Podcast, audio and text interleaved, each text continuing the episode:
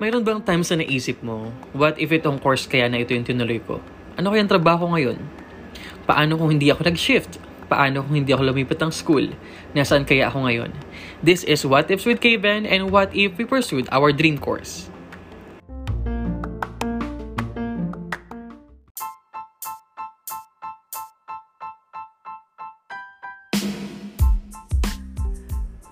55,000 reach mga ka-What If! Welcome back sa mga patuloy na nakikinig ng ating podcast from the pilot episode up to this episode. Sunday na naman and Sunday means it's time to reflect and reassess our decisions in life. But not to instill regret to our decisions but for us to help ourselves to move on, move forward, and accept the ups and downs of life. And for this month nga, more on career talks tayo. And for this particular episode, let's discuss the what if you pursued your dream course. Well, there are so many factors kaya hindi natin uh, pinursue in the first place. Una-una na nga dyan dahil siguro sa financial capabilities natin. Back when uh, uh, we were on high school deciding what career should we choose. Either ang iniisip kasi natin noon, baka kaya ba tayong buhayin ito or mag enjoy or, or magiging passionate pa ako kapag ito yung pinili ko. So tingin ko kasi kung money is not an issue during noong time na yon, I think you could have crossed it out eh. Yung thinking na walang pera dito kaya ito na lang pipiliin kong course. This is unfortunate but there are resourceful people din na mahanap ng mga scholarships uh, just to pursue their dream course. And going back, you know, the typical stereotype na walang pera dyan.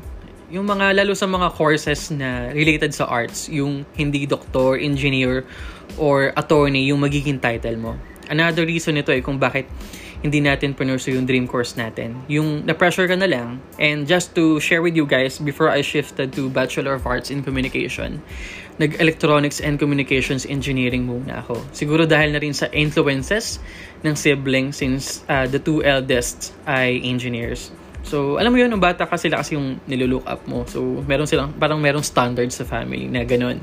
And, pero one year after enrolling to engineering course, parang hindi ko nakita yung sarili ko in the future na engineer. And besides, I'm not doing well in the ACADS. Pumapasa ako. Imagine 2.75 grades sa PUP. So, masaya na ako noon kasi nga, maraming bumabagsak. So, okay na ako sa 2.75.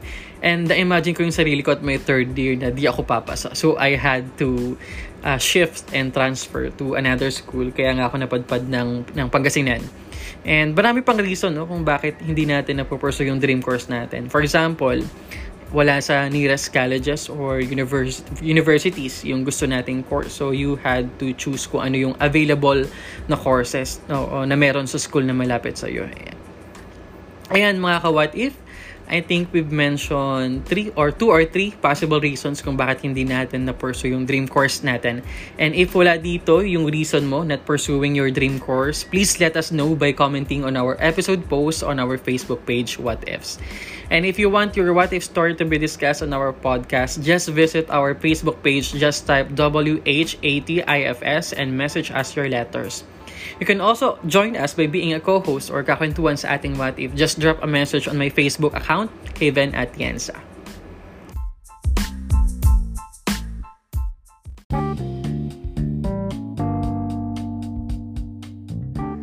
Bati muna tayo una sa lahat. Gusto kong pasalamatan ng nag-sponsor ng isang epic skin sa Mobile Legends for my promo post sa ating podcast. Pero ayaw niya magpapangalan. Secret na lang daw.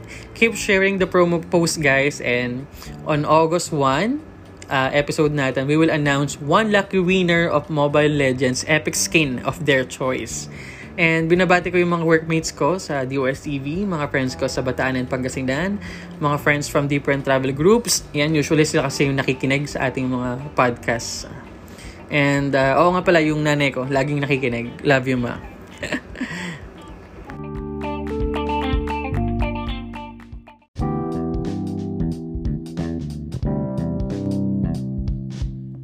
If you're a current podcaster or plan to create your own podcast soon, I want to share with you the tool that I use to help me monetize my podcast. It's called Podmetrics.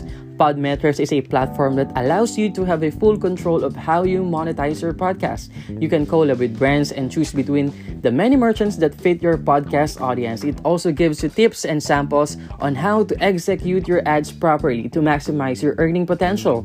Plus, you can track how many of your listeners you were able to convert and how much you've earned in real time. Cashing out is also a breeze. So, if you're a podcaster, make sure you sign up by clicking the link in the description box of this episode and use my referral code WhatIfs so you can monetize your podcast too.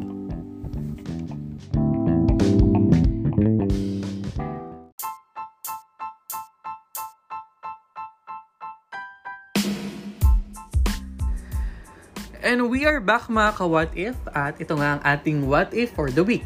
What if you pursued your dream course? And kanina nga we mentioned kung ano yung mga possible reasons kung bakit din natin na-pursue yung mga dream course natin. And now, let's discuss the what is. Let's say na that idea still hurts you. Uh, maybe try to reflect on your career now. Does your career provides you enough, drives you enough, and motivates you enough? Kasi if yes, baka we mistakenly think passion as interest. Alam mo yung usually na sinasabi na hindi kasi ito yung passion ko eh. Yung, yung may gusto kang gawin like pursue arts, produce film, establish business, or create a podcast for example. For some, it is their career eh. Kasi, but with you, already have a job, lalo na kapag stable ka na, baka interest yung nasa isip mo, hindi passion. Another is, hindi ito yung purpose ko. For me kasi, my purpose in life is to live the life I'm already living. Gets nyo yun? And sabi nga ng isang psychologist na si Melissa Kirk, find passion in something you're already doing. And ayun na, that includes your purpose, your purpose to be happy. And where can we find happiness? Baka makita mo yung sarili mo na happy kapag nakakapag-provide ka sa mga anak mo, sa asawa mo ng education, healthcare, and insurance. For some, lalo sa mga single, while working sa current job nila, they find traveling as one of the perks You see what I'm trying to say?